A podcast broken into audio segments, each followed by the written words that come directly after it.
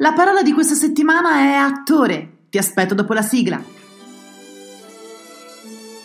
Buongiorno a tutti e benvenuti a Parole a peso, il primo podcast italiano di etimologia sulla lingua italiana e non solo. Ogni settimana vi introdurrò all'origine di una parola e al suo significato sulle note di Pachelbel Canon.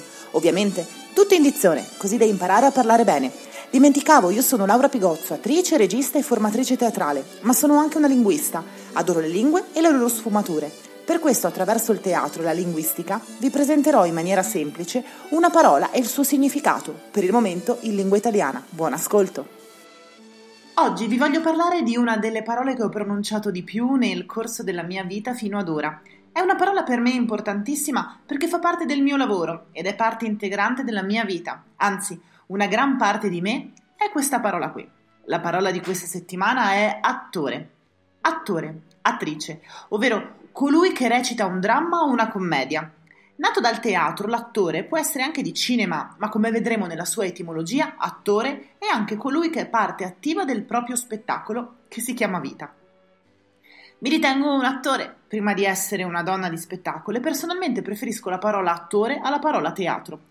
È molto più importante essere attori che teatranti e ora attraverso l'etimologia vi spiego perché. Per prima cosa, essere attore non è solo relegare l'etichetta all'ambito professionale. Essere attore è uno stile di vita. O sei attore o non lo sei, esattamente come essere artista. Certo, ti devi formare e fare tanta gavetta, ma essere attore significa sacrificio e tanto impegno. Quindi o sei portato o datti ad altro. C'è poco da fare e ora vi spiego perché. Attore deriva dal latino facere, che significa agire. Quindi l'attore è colui che agisce, è colui che fa. Difatti, come dico sempre ai miei attori nella mia scuola, l'attore non pensa, l'attore agisce. Se inizi a pensare e quindi a mettere in moto il giudizio, che sappiamo quant'è deleterio, sei perduto, proprio perché il solo pensare a come agire impedisce all'azione scenica di prendere vita in totale libertà e quindi di creare, facendo fluire, un'improvvisazione veramente libera. Certo, una rubrica non basterebbe per disquisire su questo concetto e sugli studi delle azioni sceniche partendo proprio dal buon caro vecchio Stanislavski. Forse neanche tutto il quotidiano basterebbe, per cui vi rimando ai miei approfondimenti sul tema su Twitch o YouTube, dove non c'è fine al mio agire teatrale.